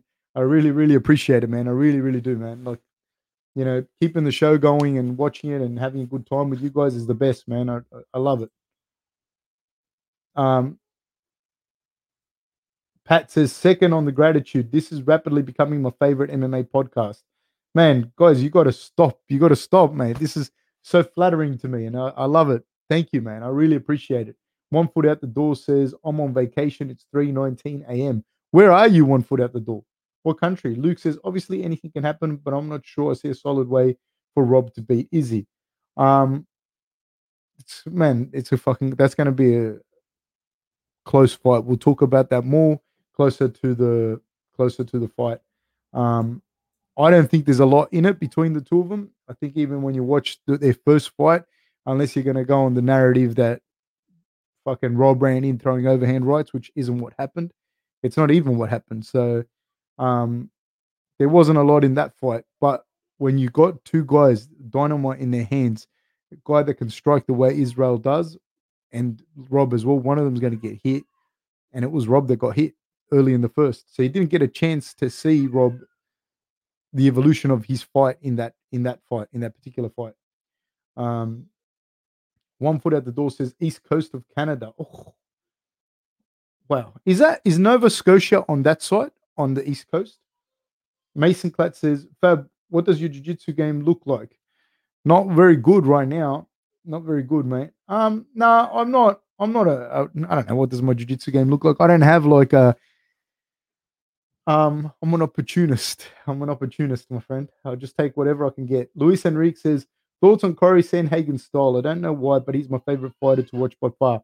I want to fight like the guy.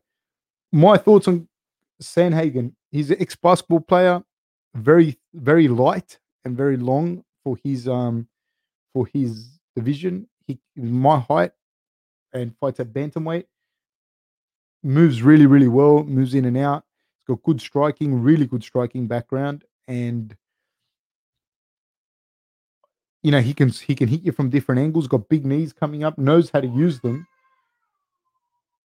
I I don't think there's a lot of people that can beat him. To be to be honest, in that division, I just think that the TJ Dillashaw of old can do certain things with him that that will make it difficult for him. You know what I mean? Not necessarily, but I don't know if he'll beat him now. I don't know, but he's fantastic. Um, Luke says, I thought Rob was winning round one until the knockdown. Yeah, it was, man, it was. A, there's not a big margin of error with those two guys. You know what I mean? There's not. Um, Christian Lorenz says, if the trilogy occurs between Rob and Izzy, would the Melbourne Cricket Ground of 100,000 seats be able to sell out for that fight, in your opinion, massive event? I, I think, yeah, it would sell out. Yeah, 100%. I think it'd sell it. Oliver Ekman says Fab's dirty, throws elbows and slaps, has doctors write him notes saying he'll die if he cuts weight. That's me, man. Um, one foot out the door says Nova Scotia is on the east coast. I'm right next door to them. What the only thing I think about with Nova Scotia is cold, dude. Cold and fishermen. Are there a lot of fishermen there? Is it? Am I am I right? Am I thinking about the right place? Christian Lorenz says Nova Scotia is east coast, very cold place where the wallaby would need a jacket and mitts. Dude, I'm here. It's like 13 degrees where I'm at today, and I'm in my Kathmandu jacket, like my thick ass Kathmandu jacket inside my house. Uh, need a jacket and mitts. Says we are live. Fab, why do we never see Rob go for submissions on the ground? I what do you mean you haven't seen him go for submissions on the ground? Um, if he hasn't, if if he's knocked someone out, which is where you know it either wins by knockout or thing, it's you know, but sometimes he's he's takes people's back, and he's going for a submission, dude. You know what I mean? He, he's not he's not trying to have a debate about the Bolivian economy with him. Um, Shaka, and I don't know why you're so angry. We are live. Uh, Shaka Grami says, "Who's the best person you've ever grappled with?" Again, dude, I've grappled with a lot of good guys, man, and like I've grappled with guys that you don't even know who they are, and they're fucking really, really good. Um, but I've grappled like as in big names. I've grappled with heaps of dudes, man. Like I've grappled with Buchecha, with Kavaka. Kavaka gave me my blue belt.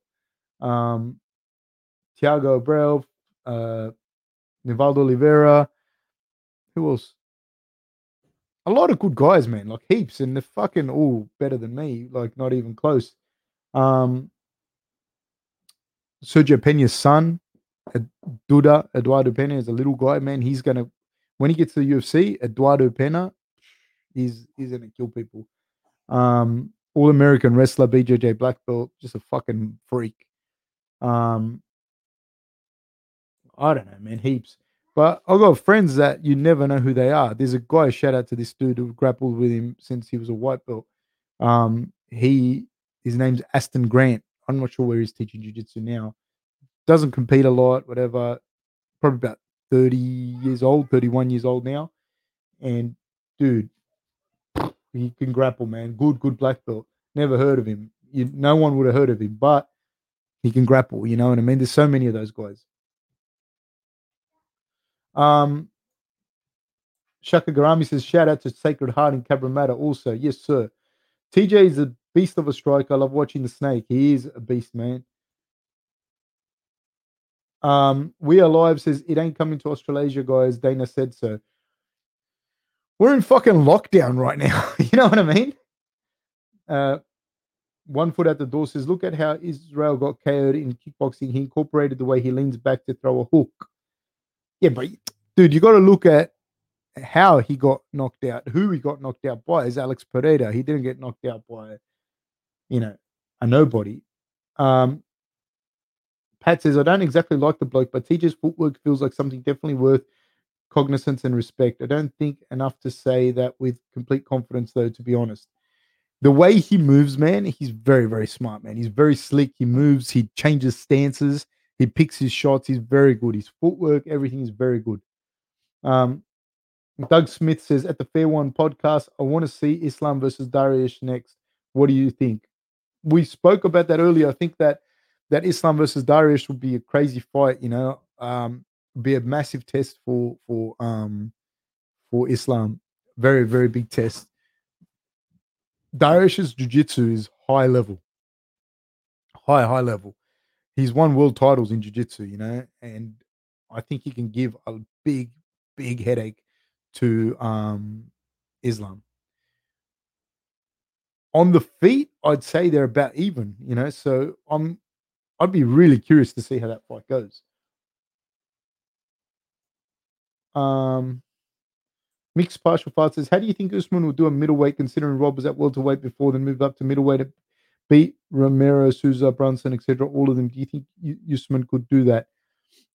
I, I've I've seen Usman in real life a few times, and this is again, people get caught up in the weight. He walks around at this weight, but his frame compared to like Rob and Israel and that he's a he's a smaller guy. He's a he's a welterweight guy for, for fighting. Um, for wrestling, yeah, he wrestles at 84 kilograms and everything, but he's got that down pat, you know, like and his style, the way he fights, he gets to be the the bigger, stronger guy. He kind of has a he, again has a mechanical advantage at um 170 that he doesn't have at 185. It's going to be much harder for him to be able to do what he does the way he fights to fight like that at 185. It doesn't mean that he can't. It doesn't mean that he can't. Rob was a young guy that was growing out of 170. He shouldn't have been at 170 towards the end. He was growing out of 170, so he had to go to 185. Usman's in his late 30s, mid to late 30s. He's not like he'd be going up in weight, not because he's a growing guy, just because he was going up in weight. Um, he's not a particularly fast striker, so he's not taking that up into a division where Rob was was Rob was fast at welterweight, and at middleweight he was fastest. You know, um, same as Gastelum. Gastelum was fast at at welterweight, at middleweight one of the fastest. But I think Rob's the fastest in those in in the way he moves, like in and out, blitz from a point A to point B. He's very fast. Um, it, it, Usman doesn't fight like that. Would he beat the fuck out of certain people? Some people at 185? Yes, yes, he would. He'd beat up a lot of people at 185. I just think the upper echelons is a bit difficult for him. Like Israel and Rob, very difficult for him to fight. At his, it's it's not the best style, and he loses that mechanical advantage. The same way, like when people have spoken about Usman and um, Khabib, right? Like again, like that mechanical advantage that Khabib has, where he is the bigger guy, and he is able to impose that on these 155 guys. He won't have that at 170. He won't have that exact same thing. Now, can he? Might he could? I mean, he's a fantastic fighter, so he could still win. But he doesn't have the advantage that he does. That, that's all it is. There's a reason why these guys are cutting down that weight. So that's how I see that. I don't. I don't see Rob's weight going up in weight was different reason to to why Usman would go up now, and at different times in their career as well. Um, Christian Lorenz says, "Have you ever seen the I'm just waiting for mate meme video online?" I have not, sir. I have not. One foot out the door says there's a little island called Shediac Island covered in purple Phoenician seashells. Okay. Christian Lorenz says, Are the savage days of Jeremy Stephens coming to an end? Again, like I said before, I think that he's a great fighter, but for the reputation that he has as a as a knockout artist, he's got relatively few knockouts to his name. Um, so okay. One foot at the door says 70 plus kickboxing, one KO loss. Yeah, 100%. That's that's what I'm saying. Like he doesn't, it's not like he gets knocked out. Like I don't know why that was brought up that way. We Are Live says, yeah, I think that'll be the fight Islam versus Dariush, Dagestani handcuff versus Jiu Jitsu ankle picker.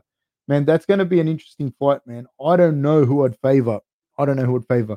But I will tell you this if Islam steamrolls Dariush, I'll be impressed. Luis Enrique says, so hard for TJ versus Sandhagen. High level striking matchup. The stance switches and feints and fakes are going to be amazing. They are, but I don't know what TJ we're going to see. I don't know if age has gotten the better of him. I don't know what he's going to look like without EPO and without all the other drugs. I don't know any and all of that stuff. The other thing that TJ has and is very good is he can come in with level changes and wrestling offense and different things to um, make things difficult for Sandhagen. I, I don't know. I think that right now the Sandhagen has probably the momentum as well behind him. Um, one foot out the door says allegedly Sandhagen used to bully TJ at Alpha Male. But bully, I'm assuming you mean that he used to uh, get the better of him in sparring. Could be, but they said the same thing with Garbrandt and uh, and uh, TJ, which I don't doubt that either one of those guys would get the better of TJ inspiring, but that doesn't mean anything, dude. That does not mean anything. I've seen heaps of guys, heaps of guys not do well at training in all sorts of different sports. And then come fight night, it's different animal, you know, and it's different. It's got nothing to do with it. Um, dude, I've seen that in rugby league. Guys that don't train that well, they play um you play like modified games of rugby league and this I'm talking about working in first grade. I'm not going to put the players' names out there and I watch the guys and I think that can't be so and so that I watched play on on fucking TV. That can't be him, you know. And lo and behold, it is. And he doesn't look like the guy. But then I see him play come come game night. Different animal. And I've seen that in MMA and grappling more times than I could count. More times than I could count. I've seen guys. I'm not going to put their names or anything, but I've seen guys that uh, big names, high level, blah blah blah. And you look at him and you're like, dude, this guy is he's gonna get killed. Then you see him in the ring or in the cage, and it's a different animal. So it doesn't really mean anything. Um, Okay, Mason Klatt says, crazy to think about Frankie Edgar with a bantamweight frame still finding a way to win at 155. Him and Aldo, dude he and Aldo, don't forget, they had a massive rivalry at 155 as well. They're fucking bantamweights as they're getting older. So you start to think these guys could have been fighting at bantamweight before. Like, I think, I think Aldo could have been best ever bantamweight, like hands down. He could have been like the Anderson Silva of um bantamweights because he was a freak of nature at featherweight but he was still like, he's a guy that shocked me how small he was. I saw him in real life and he was like tiny, like a tiny little guy. And I always, after that, like I always thought, why doesn't this guy fight at feather uh, featherweight at bantamweight? When I saw him, he was like a small guy, man. It really, I'm impressed because when you see him in the cage, he always looks like the bigger, stronger, meaner dude, but he's he's a small guy, dude. Mixed partial fart says, I completely agree with your point about the body type mattering and whether they're currently growing or not. Makes complete sense. Usman is perfect at 170. He's huge for 170. So 185, he would be small. yeah, it's different. Yeah, you're, you're right. Like you can have the other thing, there's things like, for example, I, I've spoken to Israel, shook hands with Israel. His hands are like dinner plates, man. He's got massive fucking hands. He's he's like like he's tall. Like I'm I'm I'm five eleven, like six foot around there. And when I was talking to him, I'm looking up, like I'm looking up at him, like he's tall, he's broad, he's like he's a big dude. Like when you're looking at him, you're like, holy shit, this guy's big. He doesn't look that big. And Eli was with me as well, like because I, I said to him, watch, watch when you see him, like, when you're up close, have a look at him. Like he's like his legs muscular, he's big, tall guy. He looks skinny if you don't know things. Like it's like when you watch in the NBA, if you watch Steph Curry, you go, he's a little guy, blah, blah. If you saw Steph Curry in real life, he's way taller than you'd think he'd be. He's broad, he's a big athletic dude, and, and that's what Israel is. Um, and so Usman's and Rob is the same. Like Rob, when you see him on TV, you might think he's a small middleweight, whatever. But when you, which he's not, when you when you near him, like his knees are thick, his legs, calves, bum, feet, hands, huge. He's a big fucking islander, you know. Um, torso is thick, like he's not massively broad, Rob. He's not massively broad, but he's very thick this way, you know, big fucking skull, like a big head. So Usman's not like that. He's not as big as them frame wise. You know, he's very muscular, but he's not as big as them frame wise. So it's hard as well going up into a division where he's he was trying to fight a fight against Rob or and Israel that Romero couldn't do with his style, and he's slower than Romero, you know. And I'm not bagging him because I think what he does at 170 is fucking good, and I don't see anyone beating him at 170. You know, not mm, very hard, very hard because at 170 he he's got his striking down pat. He knows what to do, finds the right angles, throws his hands, and then pushes you up against the cage, and works on your spleen, and you can't get him off. I don't see him being able to do that at, at 185. Um, Salah says, Am I wrong in thinking Sandhagen is a horrible stylistic matchup for Peter? He attacks the body, has a high volume, and likes knees and likes throwing knees, which Peter got caught by versus Al, uh, Aljo. Taylor made beat Peter, in my opinion. Yeah, I agree. Sandhagen is a fucking hard matchup for anyone. Really hard matchup high level striker. Petr Yan's a high level striker. That's to be a that's to be a tough one. I agree with you. Um, we are live says I was butted for Jeremy's loss on the weekend. Um, mixed partial fart says compared to like a Romero, especially or a Brunson, yeah. Like when you start seeing them, you go, oh, okay, yeah, he's not, you know, it's not going to be all easy for him at 185. Um, thoughts on Tuivasa's badass KO? In fairness, I called uh, Bam Bam winning that fight by a KO.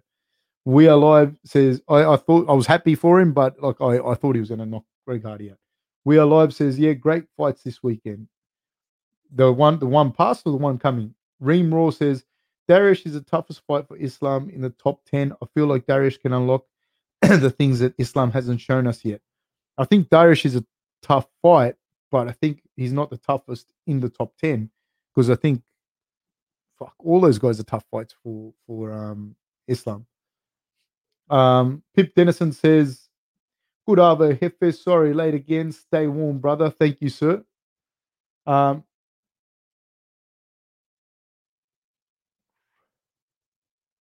sorry, I'm trying to find where I was at. Just kind of missed a few. Oh, um, we are live says I'm not liking these upcoming pay per views. Not much getting me excited after the Epic Conor fight week.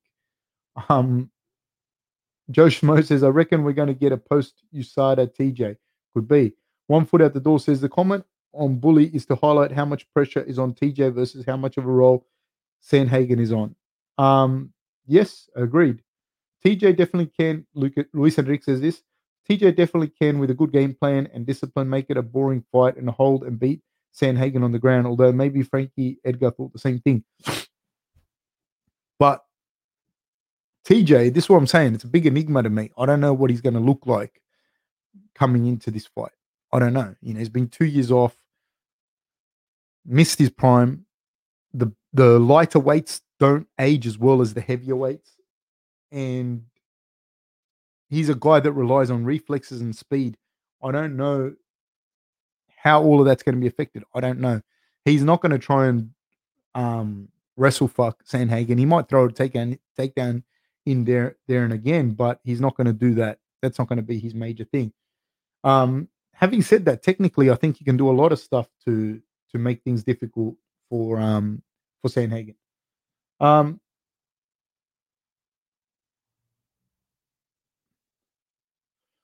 Oliver Ekman says, dude, the Volk pay per view is popping. Volk, Ortega, Nick Diaz versus Robbie Lawler. That doesn't get you pumped. It does.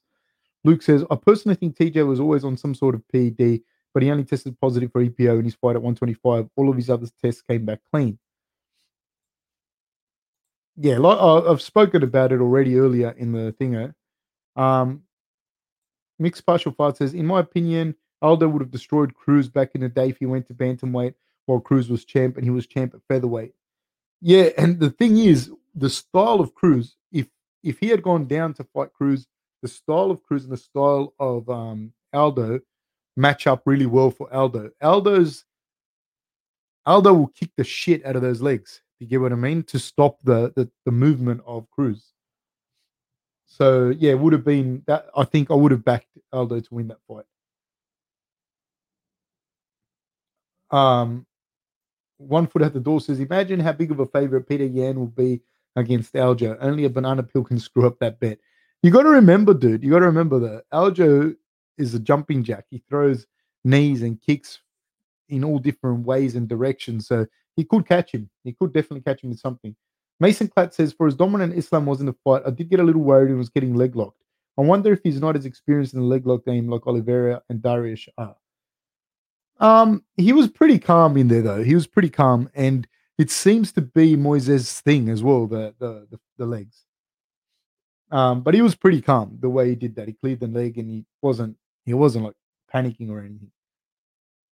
Um, Lindsay Miller says Islam didn't say he didn't want Beneil. He said he wanted someone four to seven next and then the belt. Oh well, there you go. you know, um, yeah, I never heard him say I'm not. I don't want to fight someone. I've never really heard anyone.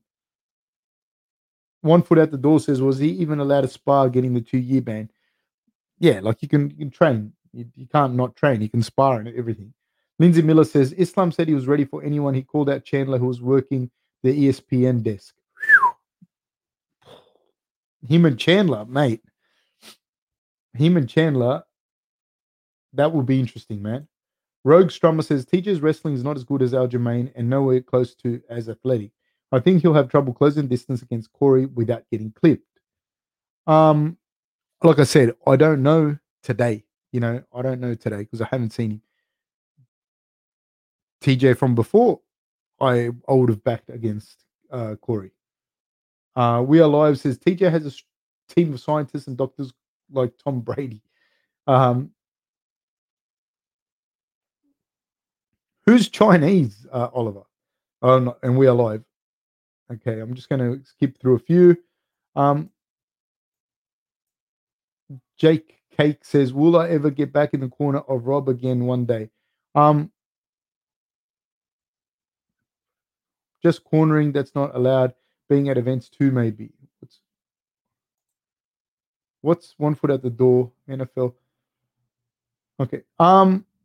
No, I don't, I don't. I don't think so, man. We we haven't been. We haven't worked together for like two years and or maybe a year and a half, and I think we've both moved in our separate ways, and um, it's time that other people get over it too, man. Um, uh, Luis Enrique says 100% agree about TJ. We don't know. Two years and a half is a long time. That's what I mean. It's a massive enigma to me, and I, I think in at this point, I, I, I favor Sandhagen because he's the one that's active. He's the one with momentum. Um, Nicholas Bright says, actual quote from his interview was, Beneil Dariush is a really good fighter. If they give me Beneil, it's a good fight. He's a nice guy. I know him a little bit. Yeah. I I never thought that he'd say, nah, he's too good for me. Um, Usada Band says, Nicholas Bright, but he's number three. It's a big step up for me too. He's tougher than all the three guys I called out. Yeah, that's not saying that he doesn't think. Um, we are live says, what month do you predict Rob versus Izzy to? I have no idea. Like not, not none, zero. September, maybe. Um, one foot at the door says, I meant the TJ situation. Yeah, I don't I don't know. I don't know about the I think I don't know when like if it's gonna be um maybe September. If I had to guess, I'd say September. But yeah, guys, thank you so much for everything, man. I'm gonna head off now. I really, really appreciate it, man. I really appreciate you guys being on here and you know having the chat and everything and keeping the podcast going. It was heaps of fun. I really enjoy doing these, and um, man, thank you so much, man. Just if you haven't already, please hit the like and subscribe, hit the notification bell, um, so you get all the notifications. And man, I again, like, I really, really, really, really appreciate it. And you know, without you guys, there is no show, man. So thank you so much, man lots of love. Big hugs to all of you. And today, I'm going to hit my outro music. I've never done the outro before, so pretty exciting stuff, guys. Thank you so much.